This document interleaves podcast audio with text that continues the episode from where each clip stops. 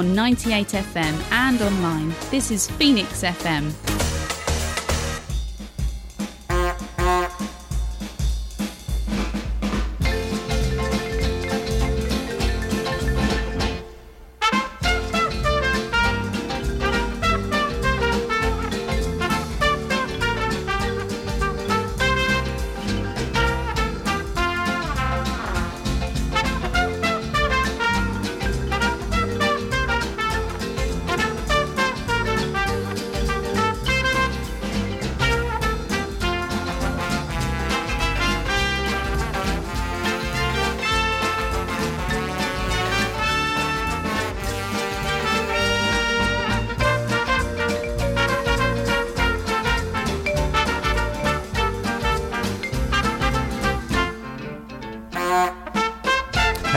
Welcome to another edition of the Orient Hour here on Phoenix FM with myself, Chris Hood. I'm joined for my final episode by the great and the good of Leyton Orient, a cast of near thousands. Joining me in the studio tonight are Orient Chief Scout Steve Foster, Coach Errol McKellar, former Orienteer editor Jamie Stripe, the Guardian's Martin Belam, who is currently having the Heimlich manoeuvre performed on him, plus Orient fans Sam Monday and Darren Burrows. If you've got a question for the panel tonight or a comment about the week in E10, loads of ways to get in touch. It's the Orient Hour on Facebook and Twitter. Give us a follow and a like as well, and you can also email the studio direct, radio at phoenixfm.com.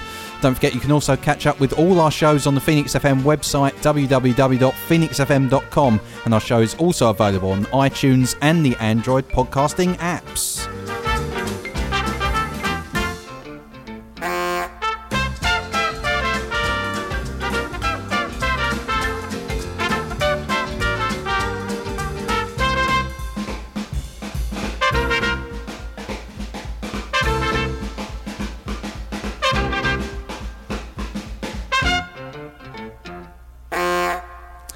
First, before we speak with our panel, let's look back on yesterday's match as the O's travelled to Wales to take on Wrexham in the FA Trophy second round. Uh, now, both sides may have been glad of the change of scenery, having had difficult Christmases, each taking seven points from the last 18 available.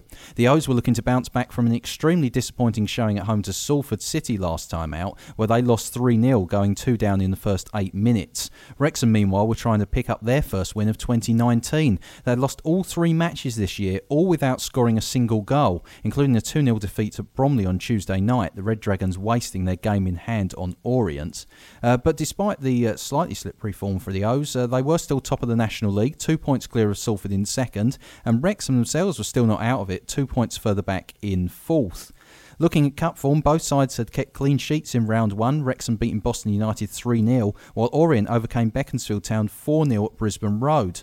That win had extended the Red Dragons' running cup competitions this season to five clean sheets in six Trophy and FA Cup games. The hosts finally losing out to Newport County in an FA Cup second round replay. The victors of that, though, of course, going on to shock Leicester City last weekend. Orient, though, have less of a cup pedigree this season. They lost out 2 0 at Maidstone in the FA Cup fourth qualifying round.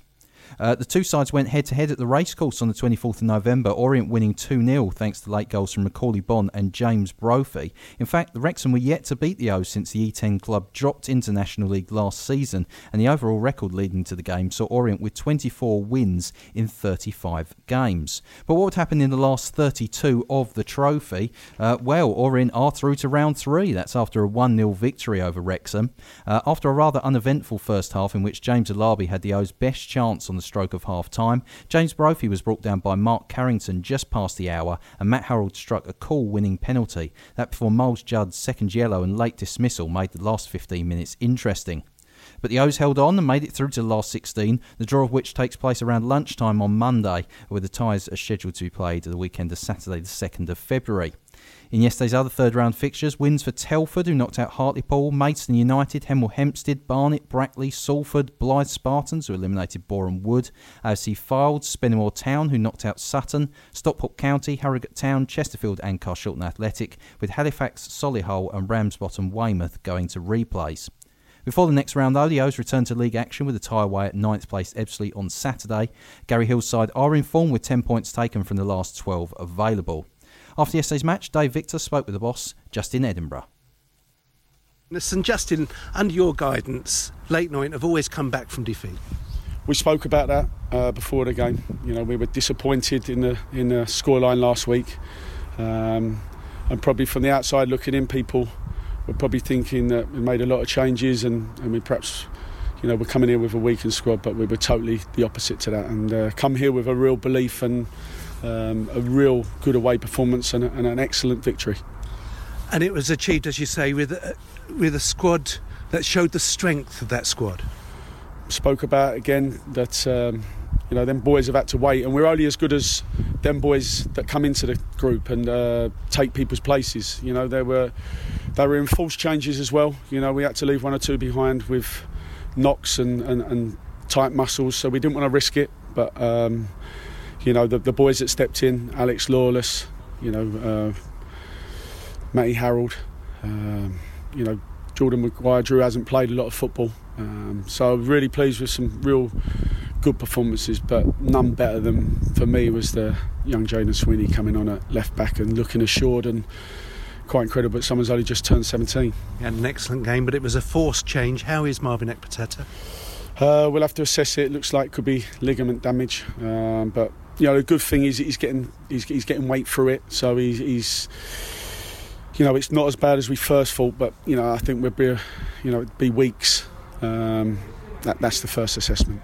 Injuries are adding up now, yeah, aren't they? They are, and you know, I just spoke with Martin in there, Martin Ling, and you haven't had real many over the duration of the season, and you know when they come along, they've all come along at once. But that's what we've got the squad for. I thought George and Dan Happe, again, two players that haven't had a lot of football, were, were quite immense there. And a Colossus, the both of them at the back there, you wouldn't have known that uh, they haven't played much football this year. I thought they were both excellent. And James Brophy was excellent in the move that led to the penalty kick. Yeah, I keep saying to Bros, I think for me, on his days, the best winger in this league. And I think when he gets the penalty, that's what we need more of. You know, he's, he sometimes, you know, is a little bit too unselfish, and I think he's got to be a bit more selfish and direct and, and cause more problems because when he when he goes at people, the only thing they can do is, is bring him down. So it was a great great run, and Matty Harrold pleased that he dispatched the penalty. Took it well, didn't he? Yeah, he did. You know, it's one of those you, are so used to Macaulay stepping up and uh, dispatching them that you know Matt had every confidence in him, picked it up and was assured and, and dispatched it excellently. Big afternoon for Myles Judd. He'll be disappointed with that second yellow disappointed with Myles. You know, I think since I've been in charge, I, I would expect them performances from last year. A bit reckless, bit, you know, uh, gun ho. He's improved a hell of a lot, but today was was a performance that he played for himself, and that disappointed me. So. Unfortunately, you know, we, have lost him for a game, and, it, and he may have cost his team, but they held on for him. You know what it's like with social media these days. You get the team sheet out and supporters ask questions. One of the questions a number were asking was Sam Sargeant, another game that he didn't play. Um, I don't think it's nothing disrespectful. I just feel Dean needs to play. I think Dean, um, as a goalkeeper, doesn't want to miss games. Um, he's been restricted with his training of late, so we need to keep playing him. And you know, when you make so many changes, I think it would be a little bit more difficult for Sam as well to come into to a team where it's had, you know, near enough a new back four uh, and, and, others around him. And I think with Dean's experience and presence, it, it, it gives that assurance to, to the back line. And they're also asking about new signings. Well, we always are, and, and we're trying. I've always said, Dave, though, that you know I, am mindful that whoever comes in has got to be better than what we've got, and um, that's not easy when you're sitting top of the league just come to Wrexham and, and won away in a trophy and gone through to the next round. So we're working tirelessly. We know we need reinforcements, but they have to be the right ones. And one of the most important signings was your own, and you've extended your contract. Yeah, it was an easy decision. Um, you know, I've been delighted with my time here, uh, loving every minute. Um, I'm grateful to my backroom staff, the players, the fans. You know, there's been one or two opportunities that I could have gone and spoke to other teams, but uh, it hasn't turned my head. I'm, I'm so happy here, and I'm, I'm, loving my work, and just looking forward to the next couple of years and trying to continue what we started. 105 fans here. Quite remarkable, really. You know, they could have stayed at home, but they certainly didn't, and uh, we've sent them home happy again finally for me, the FA Trophy, it means more games, doesn't it? It means that Barrow is now going to be a, yeah. a Tuesday night. And if you were to progress to the semi final, it means two games, possibly just before either a playoffs or a promotion push. I, I understand that, but we're equipped for that. We've got the squad to deal with that. and you know you can't pick and choose when you want to win football matches. It's got to be a mentality which that group has got and um, fully deserved. And we look forward to the draw on Monday. And that draw is taking place uh, at lunchtime tomorrow on another radio station that I'm not going to mention. Um, I'm joined in the studio tonight by Steve Foster, Errol McKellar, Jamie Stripe, Martin Belam, Sam Monday, Darren Burrows. I've heard that the phone might go during the show, so I'm assuming it's like a Noel's house party sort of thing, uh, but without Noel Edmonds, obviously. Um, a win against a promotion rival and a round closer to Wembley. Um, oh, I'm going to start. Oh, how am I going to start? I'm going to start with Jamie. You can't say fairer than that, really, mate, can you? A very good day at the office. Coming on the back of last week's result, I think everyone's very happy with that.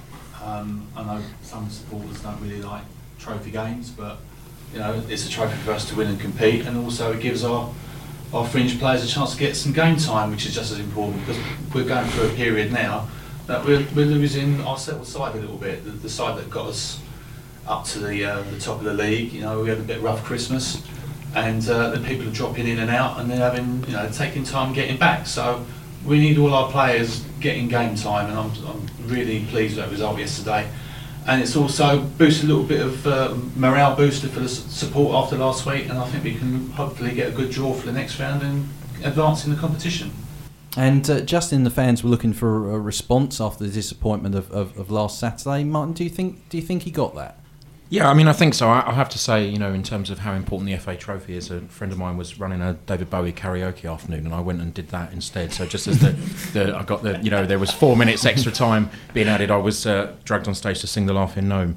Um, but um, it was, uh, I think it was a great performance. I think one of the problems was if you hadn't won that FA Trophy game, then you've lost two games on the bounce. I think some of the negativity mm. in the stands after the Salford game would have really rumbled on. And so, whilst I have seen some fans complaining about the extra fixtures, you just wanted to get straight back on and, and win a game. And I think it's great again with those, as you say, the fringe players having to come in or people are stepping up from the bench, getting game time, and in you know to go to one of our promotion rivals and do them again at their ground. I just think it was a it was a, a great day for the O's. A couple of worries, you know, Judd suspension and obviously the the injury situation less than ideal. But you know, I just don't think just don't think you can complain about it. There's 16 teams left in in the competition. Eight of them are in our division. The other eight are below us. I think we could go far in it.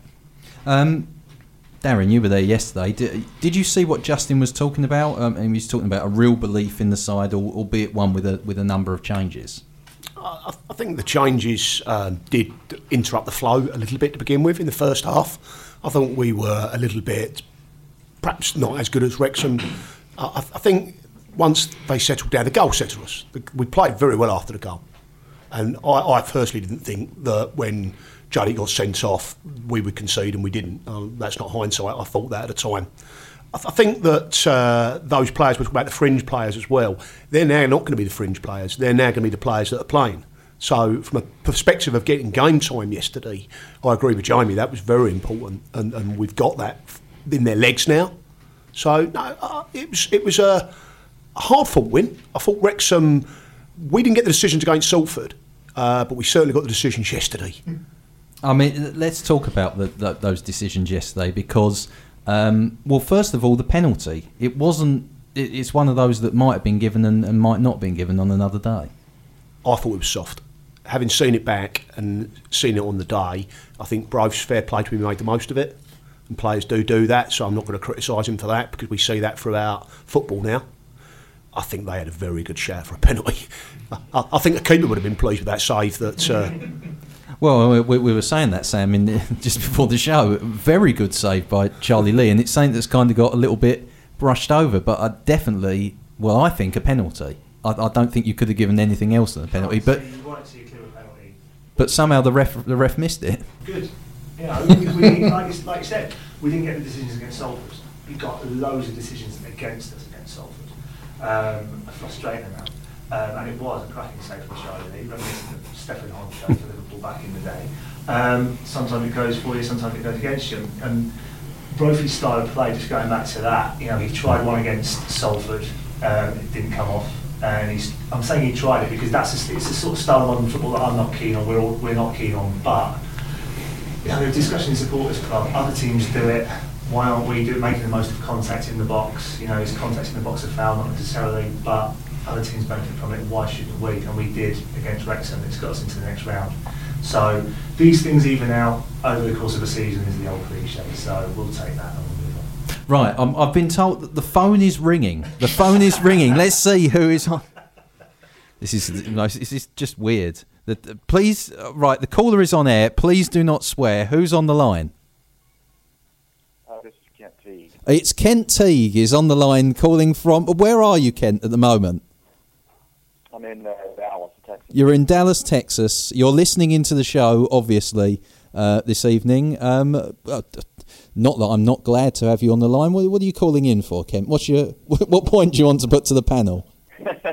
well, Andy asked me to call in. There's a vicious rumor that you're uh, you're leaving the Orient Hour, and so I wanted to wish you all the best and let you know that once you're a member of the Leyton Orient family, you're always a member of the Leyton Orient family. Uh, well, thank you very much, Ken, and uh, well, thank you for, for welcoming me into the Orient family when uh, when I interviewed you. What now? Two years ago, back at the beginning of uh, uh, back at the beginning of the takeover, and you know you were very open to, to all of us, and um, and and very always open to all our questions. And uh, thanks for coming in and always answering it and being very very open with, with what you say. No problem. We wish you all the best. I'll let you get back to the show. All right, thank you very much, Kent Teague. All right. Thanks a lot. All right. See you guys. Bye bye. And that was uh, Kent Teague there calling. Uh, I, I had one of those sort of moments that you have when you're. Um, it always seems to, to go wrong when you're uh, phoning over an, an international phone line, but uh, that that seemed to go all right. That's Kent Teague is the first one ringing in. Um, as long as John Sitton doesn't ring in later, um, if you're listening, John, I do love you, but you, if the idea of you having live you live on the phone um, is rather scary to me. Um, so we, we get back to the. Uh, uh, actually, I, I will just say Kent thought I was blocking him. He thought I was a uh, member of the production staff. so, um, so I was joshing him, but he, he, he seemed to think he was just meeting an obstructive member of Phoenix FM staff. which, if I if I wasn't leaving to go anyway, I might have been sacked after that. But it doesn't matter. Justin called it a real good away performance uh, yesterday, uh, Darren. But the first half had a couple of people split. Um, on Ozone Day, Victor and Matt Hiscock uh, didn't think much of it, while um, while his father Paul thought it was a good performance from the O's. I didn't think it was a bad performance. I thought it was. Um, I- you could tell they were a little bit out of sorts, Wrexham, if I'm honest. They, they weren't as good as they were the previous game I saw them. I also thought that it took, as I say, a while for our formation to settle down. I thought George was good. I thought throughout he took the right positions up, and I'm not as concerned as I perhaps was about him and Hat being our centre half pairing, which looks like that's going to be the case now. I felt that um, uh, Lawless had a good good game in midfield. Charlie did give the ball away a lot to begin with. But no, I, I think overall we have to be happy. As Jamie said, it's winning the trophy. We've through to the next round. We've beaten a, another promotion rival, and we've um, bounced back ability. We've gone back to a win. We've kept that Justin record going. So I, I'm happy. And uh, Errol, we the truth is, as Darren says there, it's, it's an excellent result and another bad one for, for a Wrexham side, which is, is suffering at the moment.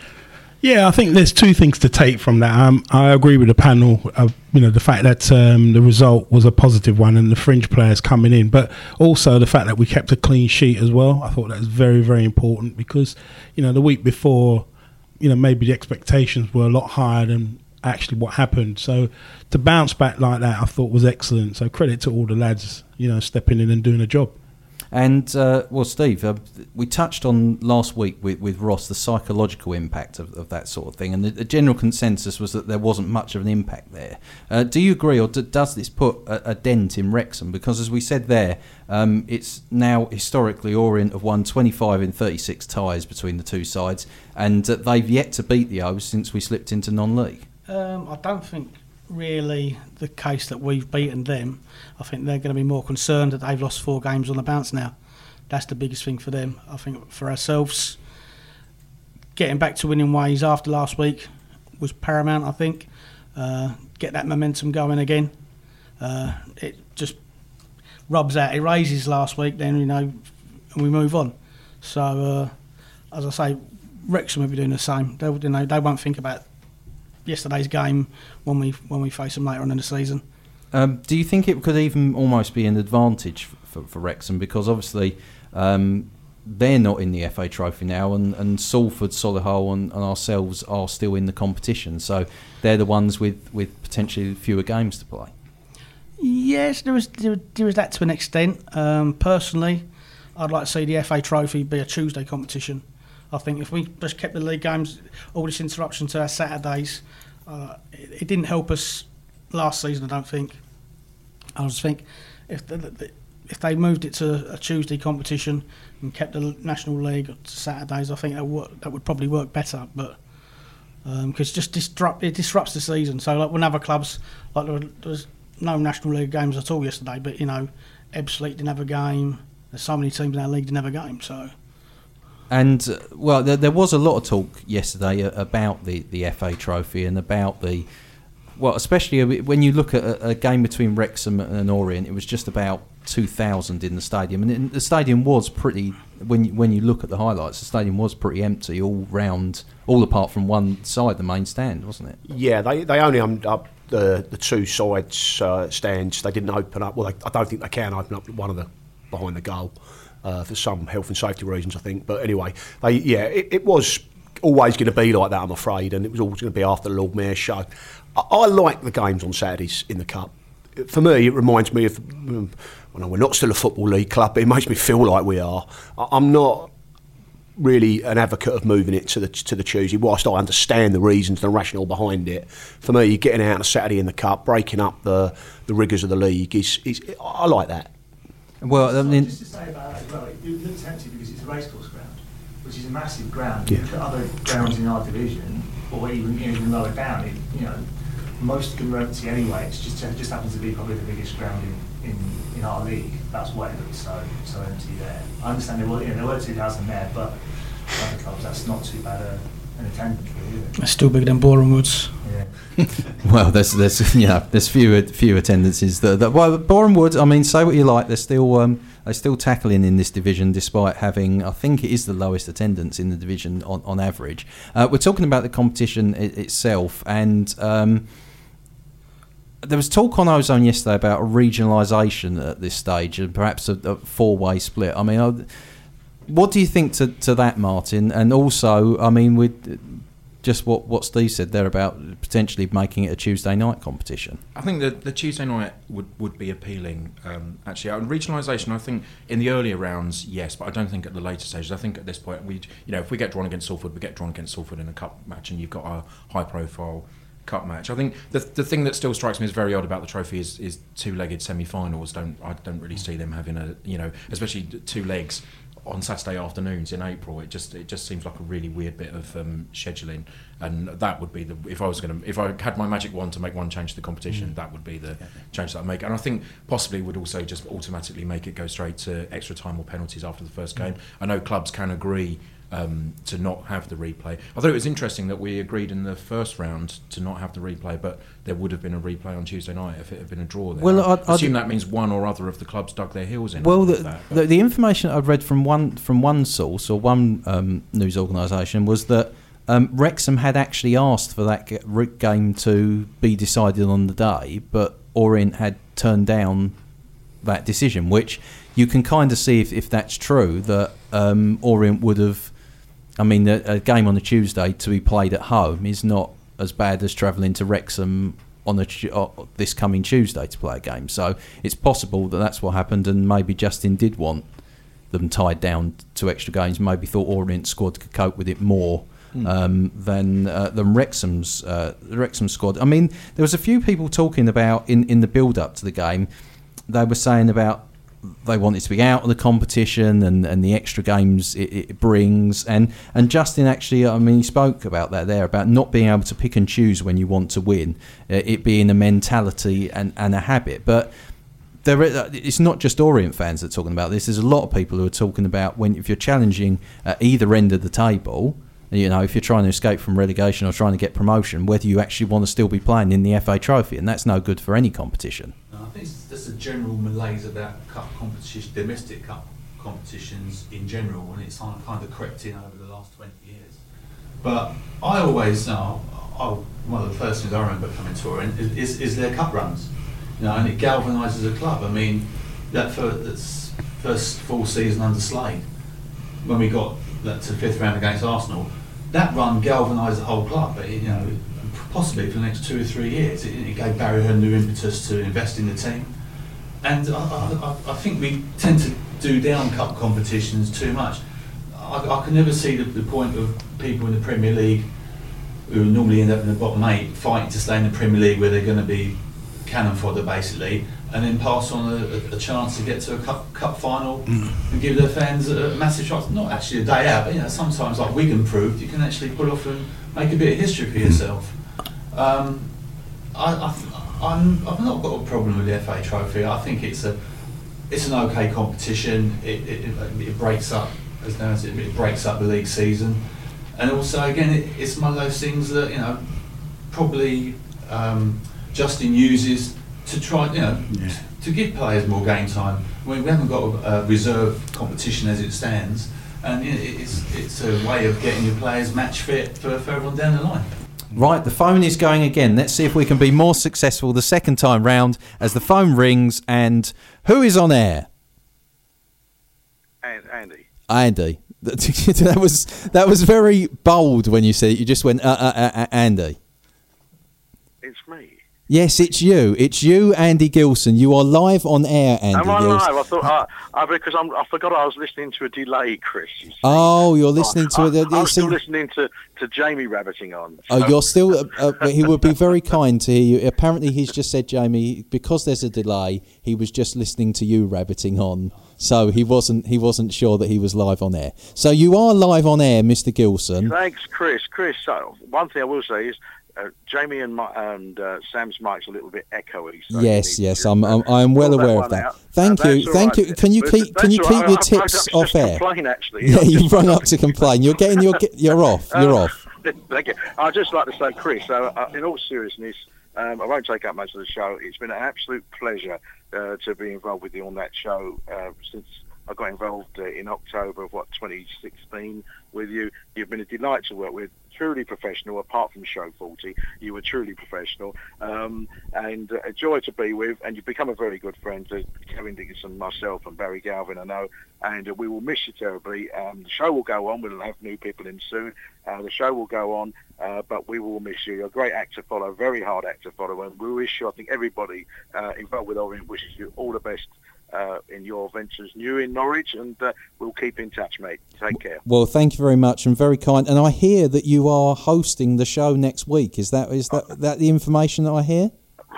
It's one off, a one off, dear. Yes, a one off. I shall do it next week. Um, we we have things in the pipeline. I think I'm doing one, and Dave Victor's doing one, and then I think after that we should have people in place uh, ready to uh, carry on with the show as as as normal. So uh, we'll we'll we'll uh, cut that. You know, we'll find that one, one out as we get there, Chris. Really, a few things to uh, sort out with people, and uh, hopefully uh, we can reveal all next week. Uh, well, and, um, uh, I just want to say to everyone who's uh, who's listening at the moment, if if people don't know about, they, they see Andy Gilson turn up once in every six weeks now to uh, do the show. We, we stopped him turning up every week. Um, so did my wife. yeah, yeah, so did your wife. It's, are you not outside now, pouring at the window, trying to get in? Um, yeah, I'm, I'm that sad face pouring at the window. Okay, face at face. inside, you know. Yeah. um, if people don't know the amount of work that Andy's done on this show, and these people sitting in the studio will know how Andy's threatened them and kidnapped their families so they could uh, make sure that they turn up here tonight. Um, I want to uh, say thank you to, to all the work that, that Andy's done, and uh, it has been a pleasure, mate. And I look forward to the um, complaints on the uh, Leyton Orient unofficial forum uh, when you take over the show next week. Which probably probably overload the internet. I should think. I, am I'm yeah, very much. Of course, you've got a show to run, mate. Okay, all right, okay, and, all right. Uh, thank you. Yeah, well, get on with it. You're being an amateur. Okay. Okay. All right. Okay. Take See care, you mate. See you. Be good. Bye bye. Um, I'm apparently he just ended that for anyone in the studio by saying you've got a show to run. Get on with it. You're being an amateur.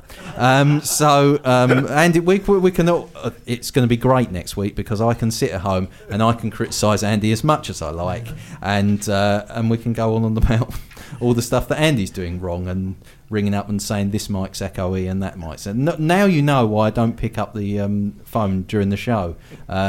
Now we were talking about the um, well, we are talking about a lot of things. Talking about the FA Cup, and then you know Andy phoned. Um, you looking at the defence yesterday, and um, it's a big, big loss.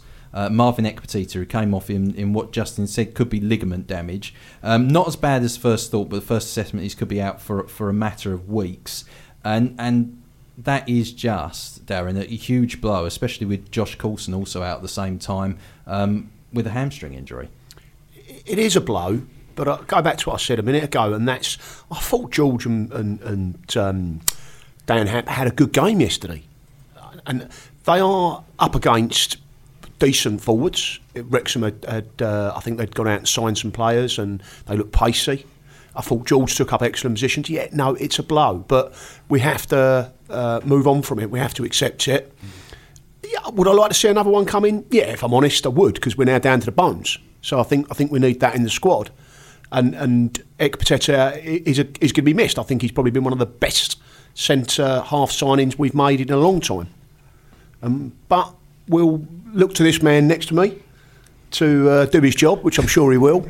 and uh, I expect a big money signing in the building soon. Oh, big money! So, I mean, big money. Oh dear. Big money. Well, yeah. I don't. Do, do, you work on those sort of budgets? No, not really. No, but we've got a list ready. Um, obviously, throughout the season, I'm drawing up short lists and potential loans for key positions. Uh, and now's one of those times where I've got a list of about half a dozen uh, centre backs for loan or tra- uh, perm- permanent purposes. Has, has that been called upon already? Have they started discussing that or? I'll, I'll be in tomorrow. Um, Martin's not, not answering his phone today, so so it's one of those things. Uh, we'll, we'll, you know we'll, we'll talk about it tomorrow. As I said, there is a list ready, uh, like a short list ready of potential loanees, and and uh, we don't know the severity of Marvin's injury just yet, so we'll have a clearer idea tomorrow. Um, but you know, I think you've got to be safe now. You know, you've got rather than just rely on the two we've got in at the moment, who are both left footers as well.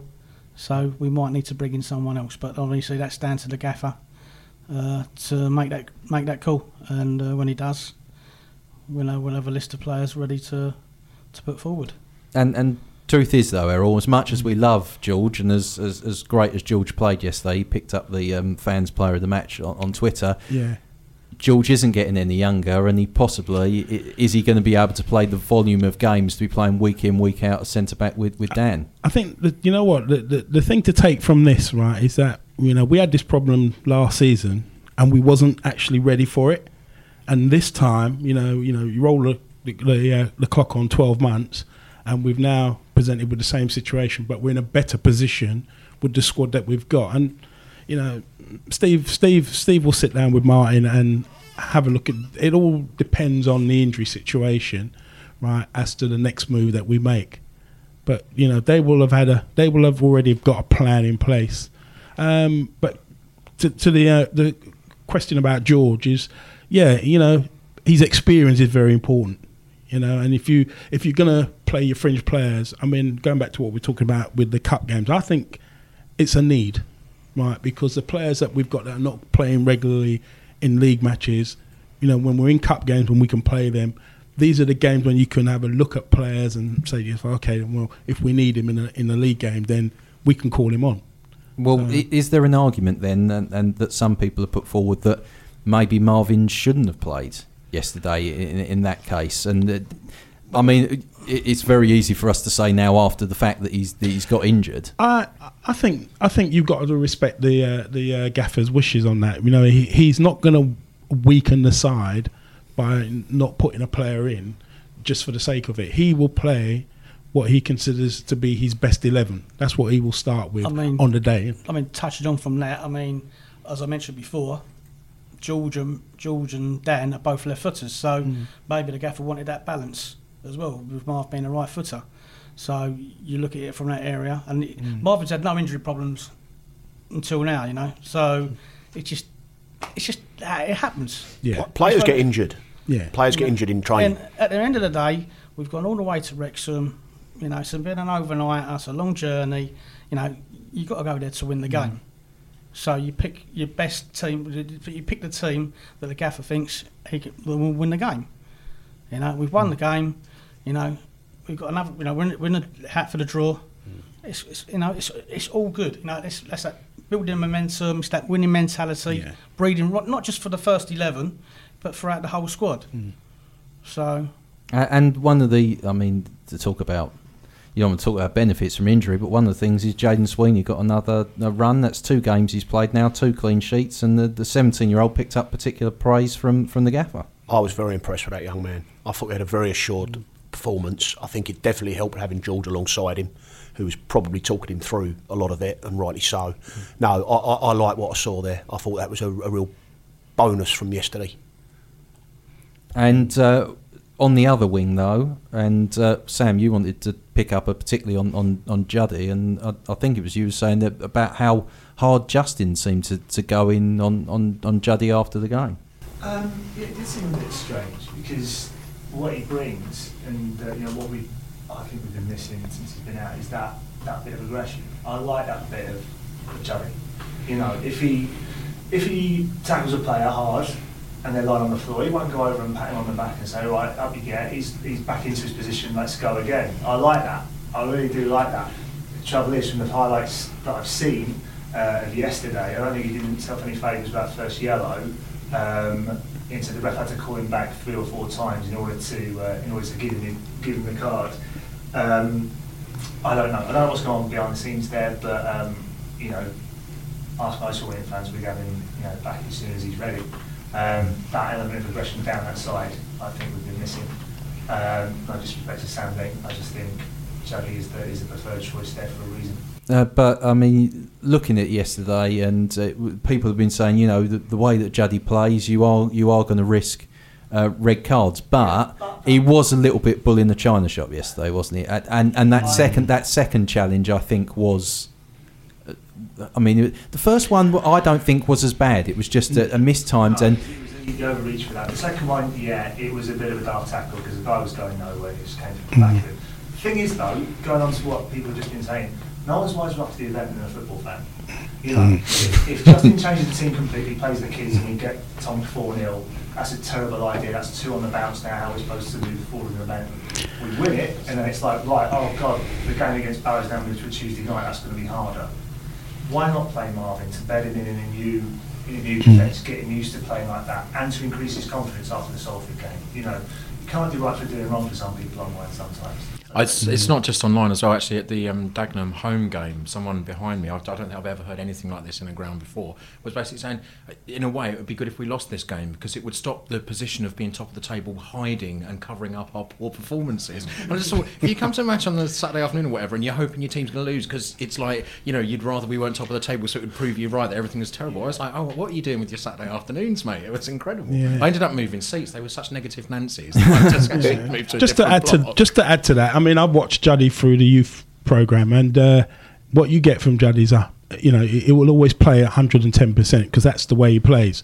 And I think you know to, in defence of the gaffer, right? Remember, you know the gaffer is a defender. He's played, you know, and um, not many people got past him. So he, you know, what he's saying to Juddy is, look, you know, think about what you're doing when you're doing it because we need you on the pitch. You know, if you're going to make tackles that's going to get you sent off, then you're not. You know, it's all about learning.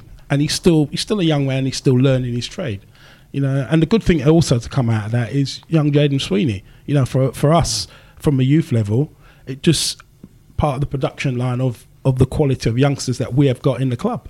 And um, I mean, we're all we've, just to go back the last three years of, of me presenting this show. We've always been going on about the, the youth, Yeah. uh, and and it just goes to show that he's a guy that possibly there's not been as much attention on as, as, as some of the others like uh, like Hector and, and, and people like that. But he he's a guy that's got his opportunity, especially Yeah. as I said with Shedrack uh, having the problem with his international clearance, and he's a guy who's come on and he's impressed in both games he's played. I think you got. There's a lot of people you got to thank for that. You know, the youth academy set up in the club itself. You know, p- people like Steve and, and Martin Ling, and more importantly, the gaffer. Because you know, remember, he's got to trust this player to go in and and, do a job. And you know, the young man, right? There's a, a great future in front of him, and he's still young and he's still learning. So. to have all those positive things around you to go, you know, to go out there and play and have somebody like George alongside him. These kind of games really help in the development of what we're trying to do at the club. And looking at that defence, Jamie, we're talking. To, Steve's talking about the list is there. That I think Orient have got to go in into the market. Do you go permanent or do you go loan? Well, it's interesting. I mean, looking at, at this stage, you can do a bit of both here because Orient normally go for longer term signings about this time of year. I'm sure, looking at the squad, there's a lot of guys coming out of contract in the summer, and a lot of the other guys are, you know, 30, 29, that kind of age range. So it might be the time just when we make a signing now, you might get an odd line sign to cover Marvin's injury, but you're also looking a little bit further down the line for the next 18 months to two years. So you're kind of looking to bring players in, maybe if you can get them, that are going to probably play a big part in next season as, as we're going along. So it's difficult to say. I, I would we get a, a centre half possibly. I think we might need one only because George's fitness. That's that's my that's my only worry. I'd have played George and Dan from the start yesterday. I'd have give Marvin the rest because we were down, down to one frontline centre half. But in saying that, you know, Marvin could have picked up that injury in training anywhere. So it, it, it could happen any time. I'm, I'm quite happy to go with um, Dan and George as long as it takes. I, I think we can trust them. But, you never can tell. I, I, if we have to make a sign in, yeah, make one. I mean, Darren, it has to be a, because you, you you've not got the you've got the luxury of time, but not got the luxury of time. You've got you, it's had the perfect. If, if you're going to have this spate of injuries that Orient are having, you might as well have it during the football league transfer window. It seems like a seems like a perfect time to, to have it.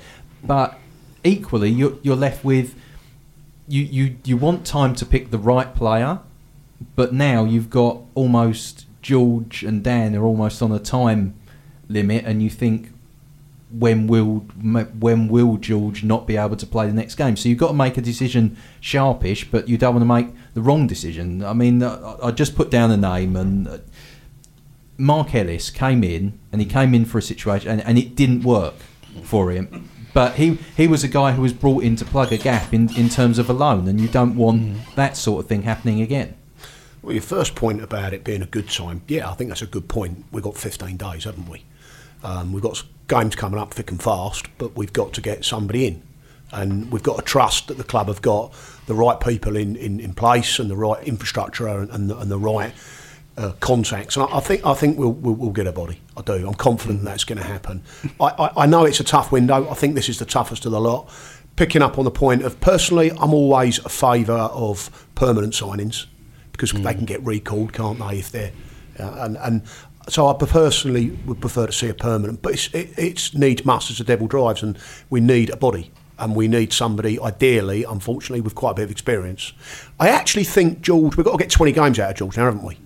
And that's me being confident that we're going to the final with a trophy, saying that. so we've got to get 20 games out of the guy. Um, and you, you know, I don't believe in luck, but I think we do need a little bit of luck, perhaps, with keeping him injury free. And, and wisdom can play there as well. So if we're a couple of goals up in a game and we can make a transfer, a transfer, so make a tactical switch and perhaps put Wisdom as a centre half. Widdowson, you mean? Widdowson, mm. sorry, Widdowson. And put Widdowson there in favour of, of George and drag George off with 20 minutes to go because we're hopefully two or three nil goals up. So I think we've got more options defensively than perhaps mm. we realise. And uh, one of the guys who really attracted a lot of attention yesterday, and we haven't mentioned him yet, is Jordan Maguire Drew. And he did very well yesterday, from what I hear. Well, Jordan Maguire Drew um, did, I thought, had a, had a good first half. And Brophy didn't have a good first half. And it was the opposite in the second half. Brophy had a good mm. second half and he faded a little bit, but he hadn't played a lot of football, I understand. Um, picking up on Martin's point about player fans moaning, one thing I found really amusing was a guy sitting to my left say, uh, shouting out every time he made a mistake, well, we've got you for two and a half years. Give the guy a break. we, we, haven't seen him for an hour yet. and this, you've travelled all the way to Wrexham. and I found that really uh, uh, bemusing. No, he, he, had a, he had a good first half, but as I say, faded. And um, well, we're talking about James Brophy. Um, there as well. He was mentioned, and, and Justin's another guy, um, another guy that Justin singled out for praise. But Mm-hmm. um, he, he said there that um, on his day, Bros is the best uh, winger. In the league, would you um, agree with that? I've just seen Barry Galvin's face at the window. No one, no one's letting you in, Galvin. No, no one's letting you in. Oh, he's got something. Oh, he might have booze. Let Galvin in. He might have booze. let him in. Let him in. Let him in. Someone let him in. He might have booze. You're talking about James Brophy there being um, the best winger in the league on his day, but Justin was talking about him. He needs to take people on more and needs to be more selfish. I think I think you know what you have to look at with Brophy is that he, you wouldn't want to be having somebody like him running at you as a defender because the minute you touch him, it's going to be a problem. So he is a threat, and and what the gaffer is saying is right. Really, you what you want is he needs to advance that more. He needs to be running at people and let them commit. You know, I mean, we see it happening all the time at higher levels, at like premierships and so forth.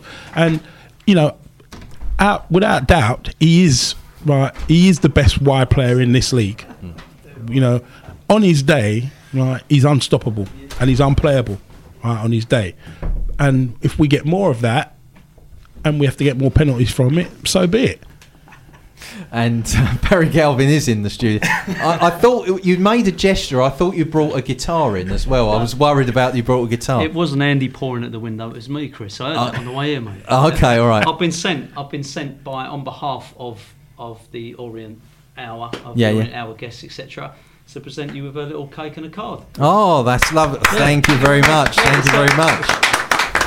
It's a fo- football cake. Yeah, it's a There football cake, yeah, It's only half a football, but it's sort of football. There you go. Um, thank you very much. It's And, only um, half for football. A card, that's how you spell Chris, isn't it? Yeah. Yeah, yeah, yeah. That's how you spell Chris. Yeah, I can tell why they've made you the chief PA, mate. Just, just want to say, Chris, that on behalf of all the Orient fans, etc., the Orient Hour definitely won't be the same about you, mate. It will be maybe better. Yeah, yeah, yeah. It certainly won't be the same. Now, how certainly won't be the same. Howard Gould How sent. many bleeps is it going to be next week? That's the Oh, question. well, that's down to Andy. It's whether he can control his guests. Because he was last seen Yeah. yesterday morning waving to me on the M1. Was he? Yeah, yeah. Or both ends? no, no, no. Only the bit that we can talk about, you know, because we were we, we were on the way to MK Dons for a youth game, Yeah. and all of a sudden I saw this person like, and I thought. Yeah, is he? Is he? is he all right? And then No, he sort of that. no, and then I realised I thought, oh, I actually know who he is. Yeah. You know. He didn't want to admit to anyone he knew what it was, but Well, yeah, I had a that's bus full of kids. So. But yeah, Chris, on, on behalf of everyone, mate, you know, um, yes, I am an interloper, obviously, but I thought we'd, we'd come down and give you a cake and a card. It's only me that signed it, but I'll sign it on behalf of everybody who knows you. Okay, right, brilliant. Thank you very much, mate. Got Patrick Moore and Magnus Pyke to sign it as well. Yeah, well, uh, if people don't know the pat right, so Andy Gilson um, said, "Can you play at the end of this show um, the start of episode 40?" And um, I have got it on the system ready to add to the podcast. Um, to tell you the story, it, I actually read it. It's quite dark looking back on it because it was our summation of the game against Colchester at home, uh, the last home game of the season. So um, we were going on about how weird that game was and how someone also threw a punch at Andy Gilson during the Yes. afternoon. That was the highlight. That was- That was the Yeah, yeah. highlight. Um, but Yeah. unfortunately, just before we were about to go live, um, I said that the um, theme Tijuana taxi and the xylophone bit was reminding me a little bit of Patrick Moore. Um, who some of the younger people in the audience might not know apart from Games Master, maybe if you grew grew up in the 90s. And then Magnus Pyke was mentioned, the eminent scientist, and how he waves his hands around. And just as I throw the mics up just to do my introduction, Andy makes a childish me, school joke. Oh, You made a you me, made yeah. you made a joke. Schoolboy joke. You made a joke about um, Uranus and um, the planet. The planet. Careful, we are on live. The planet, and unfortunately, we lost it. And You lost it, Chris. We were very professional. no, You- I've listened back.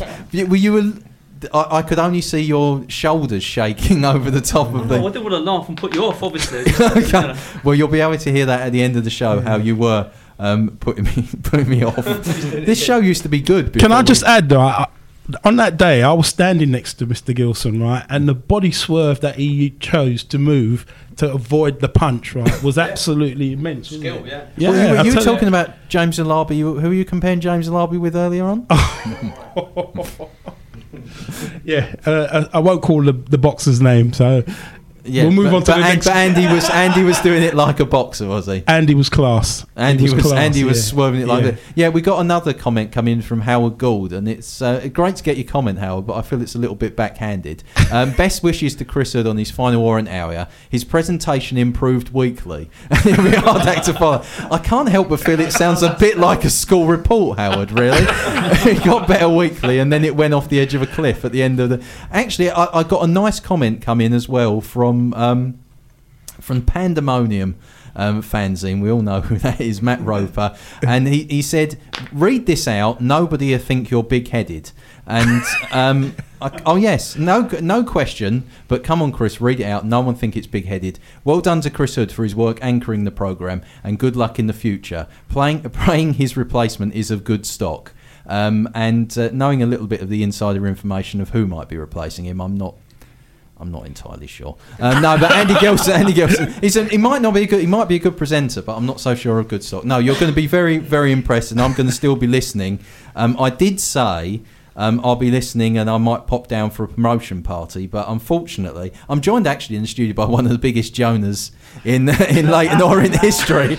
Um, but I feel that I might have already, uh, I might have already had a Jonah moment. So, do you want to hand hand the the Jonah mantle on to me if we? Oh, you're more than welcome to take it off my hands. after, after last year's trophy game when we threw away a three goal lead against Gateshead, there were people waiting outside to punch me. yeah, I've, I've actually banned my dad from seeing us from the rest of the season. So I took him to I took him to the Dagenham game on Boxing Day because he grew up in Dagenham, and his dad took him to football at that at Dagenham Redbridge's ground. He was saying like, I first went here 70 years ago. Obviously, we lost. He came to the Sutton game. We lost. He's been to two matches. this. We've lost both. And I told him he's not coming again. That's it. End of the season for my dad. Well, I, I thought I, I went. Um, obviously, the the terrible run that the Orient were in because we started the show in the in the worst possible season that we could have started the show, actually. And we were. Uh, someone actually asked me. I think it was Keith Underwood asked me what my highlights.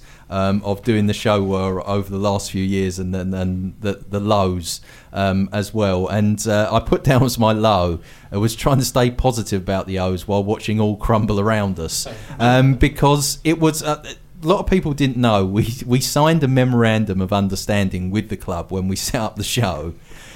So I was very very aware that we keep it light and happy. We're keeping light and happy, and we're getting statements come out every week, and we're going, well, don't criticise too much. We keep it balanced, keep it balanced, and um, it was just you were sitting there going.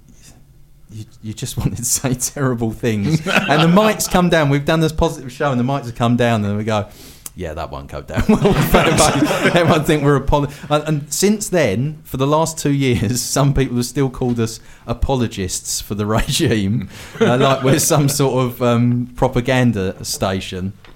Um, but actually, that refers to, um, in terms of um, the show, that if you liked the show and help you, go get professional help if you enjoyed this show. Um, the show that actually we did off air and the things that we talked about off air from people at the club and stuff like that that you just you can't know. You could never know in a million years.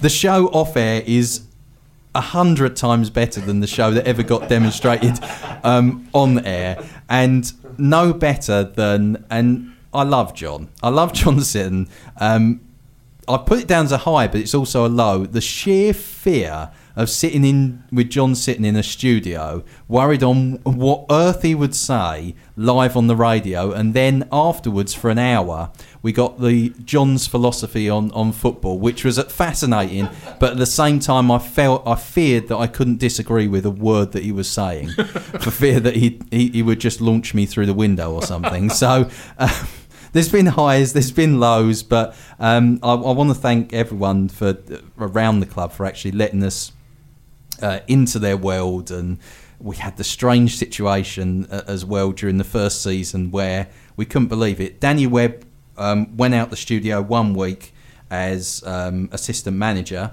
And uh, the next week he was promoted to manager, Yeah. and then Omer came in the studio one week as assistant, and then the next week we did think it was, you know, it was the the curse, the black spot to come to come. Well, it was a curse getting the top job. That's it. We wondered if we'd sat around for long enough, we might have ended up uh, running the club, uh, running the club uh, uh, at some point. Um, just wanted to touch on um, some sad news though, and um, Darren, I know you wanted to, to touch on this. Um, original Starman vote collector um, Sid Barrett um, has has passed away. Yes, um, very sad to hear that news. I, I knew Sid from the Royal Calf. I knew him from the trains and the Supporters Club. Um, he, he was a lovely man. He really was. Um, he he goes back to the Clapton Orient days, and he followed home and away. I'd see him on a train, well into his eighties, and taking the trouble to go and follow the O's home and away. I thought was fantastic. So yeah, R.I.P. Sid Barrett. And that, that uh, just to say, that is what the O's is all about, isn't it? Absolutely for me. People like Sid are the heartbeat of a club like Leyton Orient, and and it, it, the proper supporter. yeah, he really was, and, and a nice man. He always had his cardigan and his tie on. He was that old school that mm. still wore a tie. Reminded me of my granddad and my uncles when I was a kid, and I had a lot of respect for him. A lot, lot of time for him, and he always had time for everybody. He always had a chat with us in the calf. Yeah, really, really nice, really nice man. And I wanted to to read out a quote. I don't know if anyone read it from the um, from the captain Joby McAnuff in the East London Advertiser uh, with George Sessions, and uh, he said after the Salford game, "My message to the fans is to stay with us." And they have to be fair. They have been great. They applauded us off at the end um, of the Salford game, and I don't know if I would have done the same. So they've been really good in keeping us going. It's important, and we need them to spur us on, but we need to spur them on too, and we will do it together. Everyone at the club is moving in the right direction the fans, board, players, and coaches. So everyone is on the same page and wants the club to do well. We appreciate that, and I would just ask the fans to stick with us and bear in mind it is a long old season. There will be more twists and turns, and as long as we are on the right side of it come the end of the season, uh, we will all be happy. And I just want to leave you uh, with that on the last show of my run. Andy Gilson will be here next week in the hot seat um, for the Orient Hour. Just time to thank my panel for tonight Steve Foster, Errol McKellar, Martin Belam, Jamie Stripe, Sam Monday, Darren Burrows, to Andy Gilson, Paul Golder, Elliot Burns, Steve Roach for making the show possible, to Kent ringing in all the way from Texas, uh, to all of you out there for listening in wherever you are and making such a great uh, Sunday evening staple for myself. Uh, for the final time, that's me uh, over and out. And don't forget, as I say, to catch the Orient Hour next Sunday from 6 pm uh, when Andy Gilson will be sitting uh, in the hot seat. Uh, get those complaints in now. and as promised, here's what happens when it all goes a little bit wrong. Here's the start of episode 40.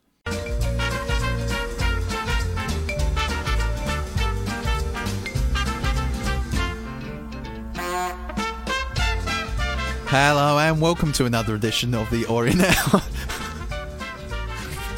We've been talking. Oh God! Um, hello and welcome to another edition. I've corpse. Welcome to another edition of the Orient Hour here on Phoenix FM with myself, Chris Hood. It's a show all about the guys and gals of it. I can't look at you people. It's all about the guys and gals of E10. Features latest news, views, and special guest interviews. Tonight we celebrate show 40, and I'm joined in the studio by Andy Gilson and Barry Galvin as we discuss an eventful Saturday and the rest of the week. Um, Apologies for all you Shona Duthie fans out there. She unfortunately couldn't make it today, hopefully be appearing on a future show. But we want to hear from you tonight. Loads of ways to get in touch. It's the Orient Hour on Twitter and Facebook. Give us a follow, give us a like. You can email the studio direct, radio at phoenixfm.com, and you also text us. Text 07520 61 71 81, 07520 61 71 81, starting your message with the word Phoenix in caps. It's not a premium service, and you're only charged normal providers charge for the text, so get involved. I can't tell you what we're laughing about.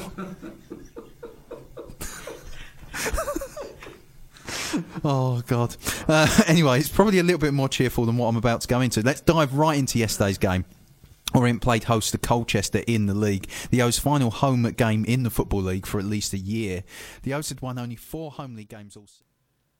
So there you have it, the start of episode 40, and a little bit of a poke in the eye for all those people who called me uh, a professional presenter.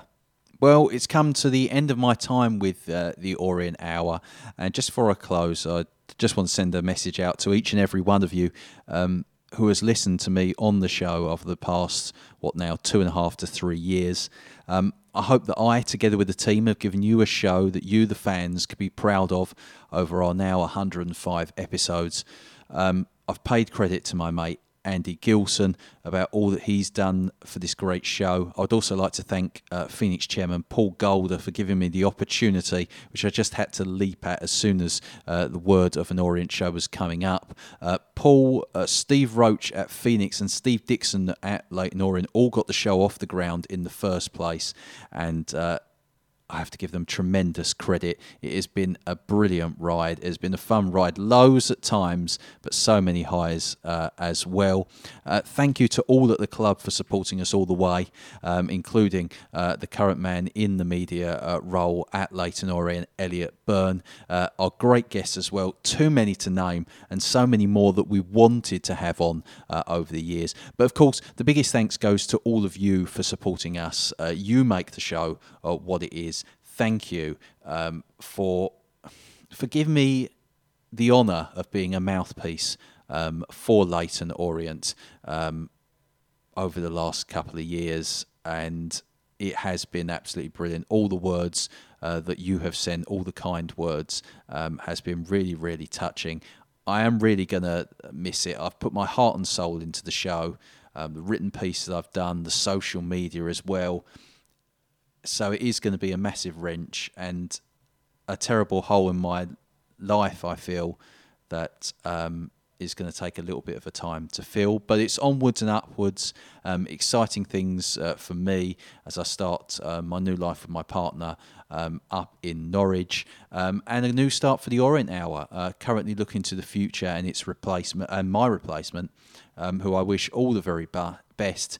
Um, I encourage all our listeners to get behind the show as it moves on to a new phase and take it through to that new phase. Uh, I'll be watching from afar, always back in the club, uh, and uh, and the fan base now forever in my heart. Um, love all you guys. Um, hopefully, uh, we'll all be celebrating come the end of the season. Up the O's. But for now, from me, Chris Hood, it's over and out.